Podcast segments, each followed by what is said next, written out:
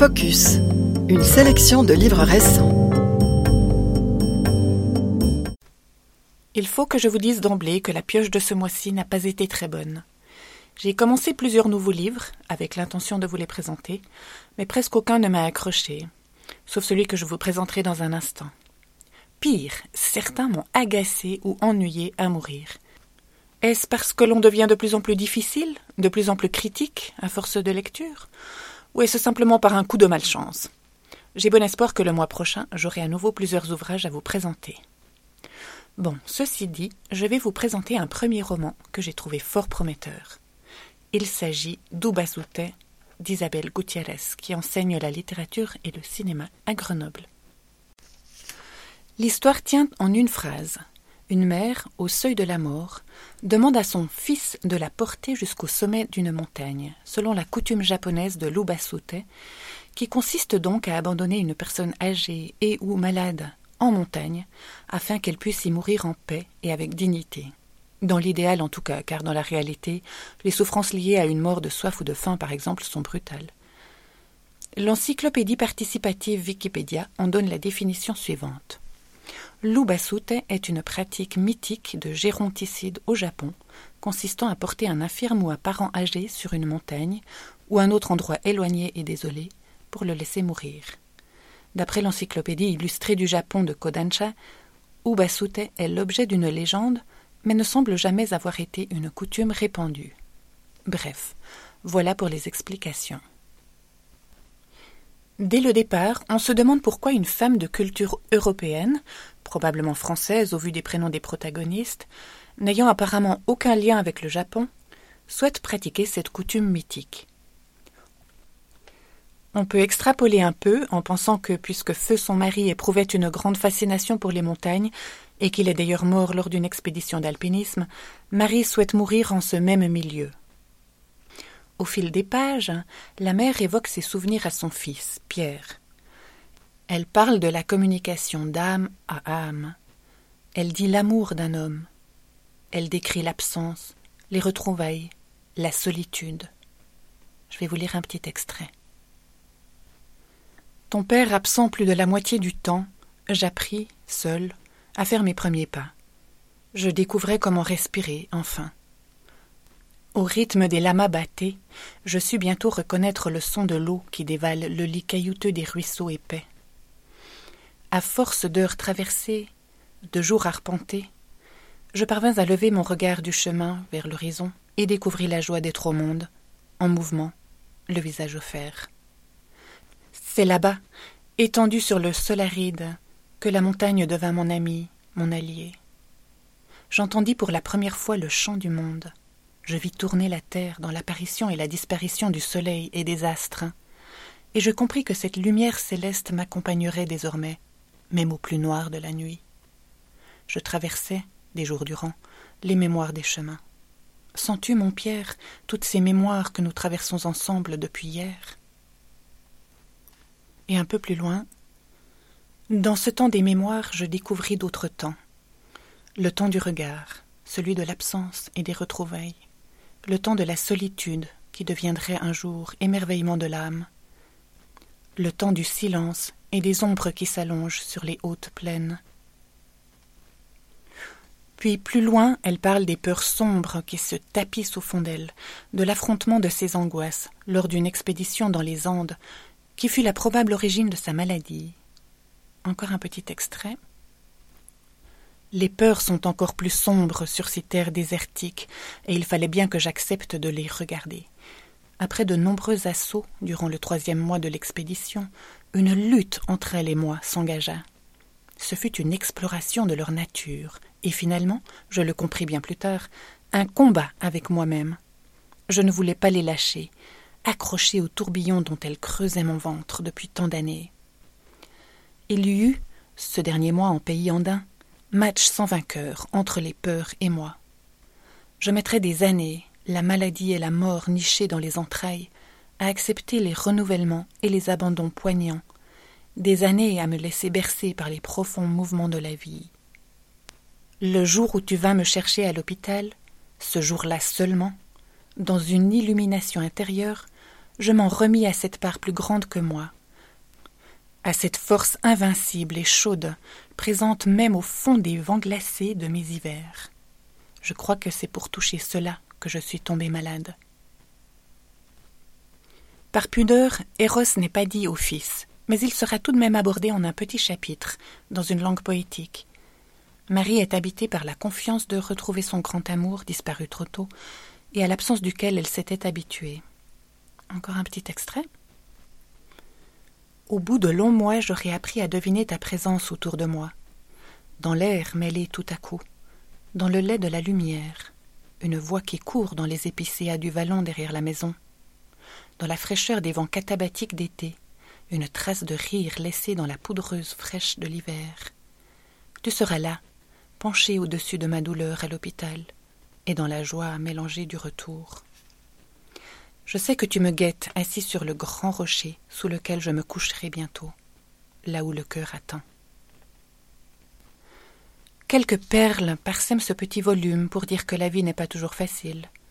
Par exemple, ainsi j'ai fini par trouver mon chemin, vois-tu, le goût du travail de vivre. Et puis, nous assistions tous, immobiles, au réveil des fragilités qui mènent toujours la danse lorsque nos paupières lourdes s'affaissent tard le soir. L'autrice aborde divers thèmes, la fin de vie, le deuil, la séparation, les adieux, avec une grande sobriété et beaucoup de sensibilité. Elle parvient à éviter le mélodramatique grâce à une belle simplicité de style. Elle plante le décor en peu de mots, compose des phrases courtes et sait créer avec netteté des scènes et des atmosphères dans lesquelles on est immédiatement immergé. Cet ultime voyage est plus qu'une simple marche, que l'ascension d'une montagne, durant laquelle le Fils porte la mère dans une inversion des rôles. Il revêt une dimension spirituelle, chacun marchant avec soi-même, perdu dans ses pensées et ses souvenirs. C'est un moment de réminiscence et d'introspection, un moment de confidence, un moment pour s'alléger du poids du passé, du poids de la vie. On ferme ce petit livre en étant tout à fait rasséréné, et avec la vive impression que l'acceptation de sa finitude est la condition de sa paix intérieure au moment du passage vers la mort. La mère s'en remet entièrement à son fils qu'elle a chargé de cette responsabilité, de l'accompagner dans ce dernier voyage. Il pourrait ralentir, il pourrait oublier la raison de sa présence ici, il pourrait faire demi-tour et redescendre, la mer sur le dos, à grandes enjambées vers le jour qui se lèvera encore, la vie, mais il a promis, et elle lui fait confiance.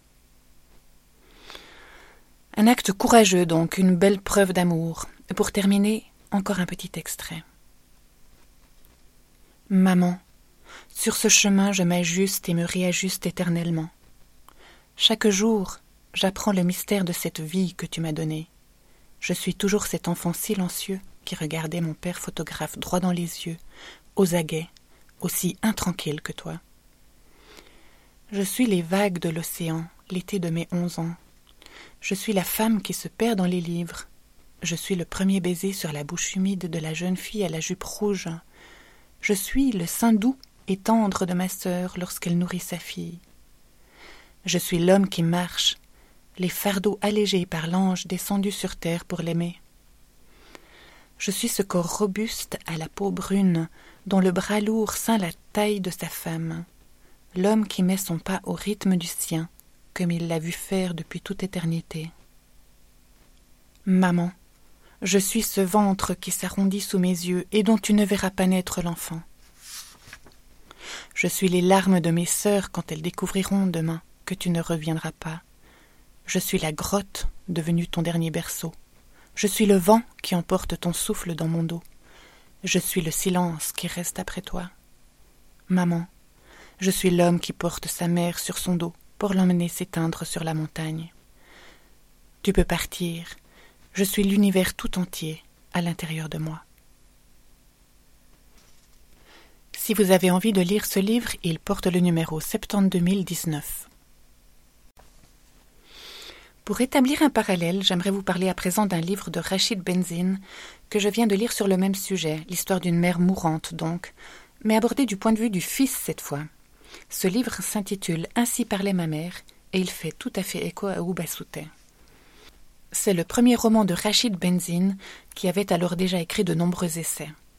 Je ne vous le présente plus car je l'ai fait dans une précédente édition de BSR Actualité, au mois de mai. Son écriture est d'une justesse qui m'impressionne beaucoup. Et il n'évite rien, aucun tabou. Il décrit avec beaucoup de pudeur des actes quotidiens intimes, qui sont des gestes d'amour, et n'altèrent en rien le respect qu'un fils peut avoir pour sa mère. Je vais vous lire un extrait. Dans ces moments-là, ma mère prend ma main. Elle sourit tristement. Nous sommes tous les deux gênés et en même temps heureux. Curieux sentiment. En dehors des personnels soignants qui se succèdent à son chevet durant la semaine, je suis le seul dont elle accepte cette toilette, sans doute humiliante, mais dont elle sait la nécessité.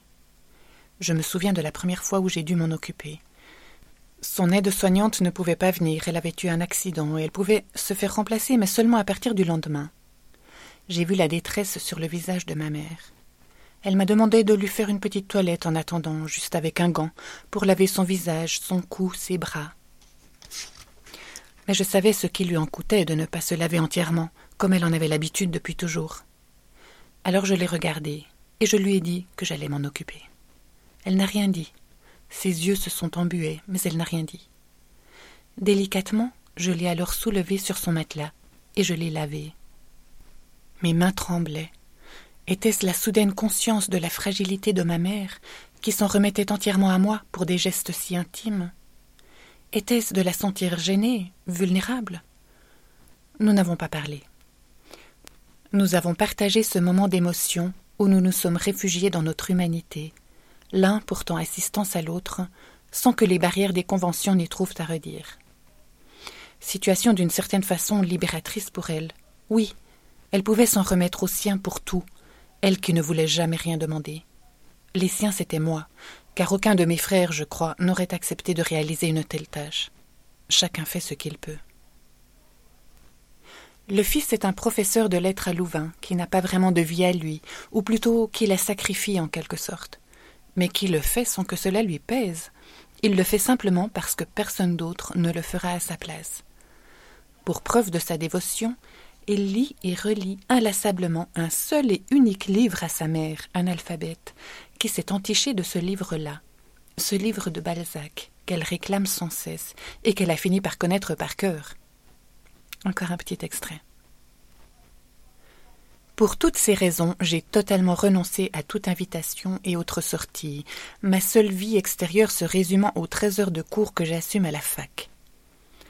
Balzac et sa peau de chagrin constituent désormais le seul périmètre de mon activité intellectuelle et affective auprès de ma mère. J'arrive pourtant encore à lire d'autres choses, hein, car les livres, c'est toute ma vie. Ce texte est un véritable hommage à l'amour qu'on peut éprouver pour sa mère, une gratitude infinie, une reconnaissance ultime. Il est magnifiquement écrit. J'ai encore envie de vous lire un petit extrait pour terminer. Pincé au bout de son doigt, l'appareil indiquant son taux d'oxygène a égrené inexorablement et cliniquement la dernière ligne droite de la vie de ma mère. 95, 94, 93, 92, 91, 90. Je voyais sous mes yeux ma mère s'en aller dans un décompte macabre que j'étais confusément tenté d'enrayer sans avoir aucune capacité de le faire. Implosion totale en moi. Lorsque les derniers chiffres se sont affichés, sept, six, cinq, quatre, trois, deux, un, zéro. Je savais que je ne reverrais jamais plus la vie dans les yeux de ma mère.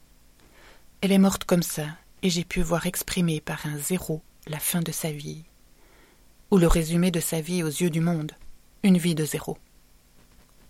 De ma main, je lui ai fermé les paupières sans oser fixer ses yeux éteints. Je me suis retournée, comme si mes larmes pouvaient encore la faire souffrir.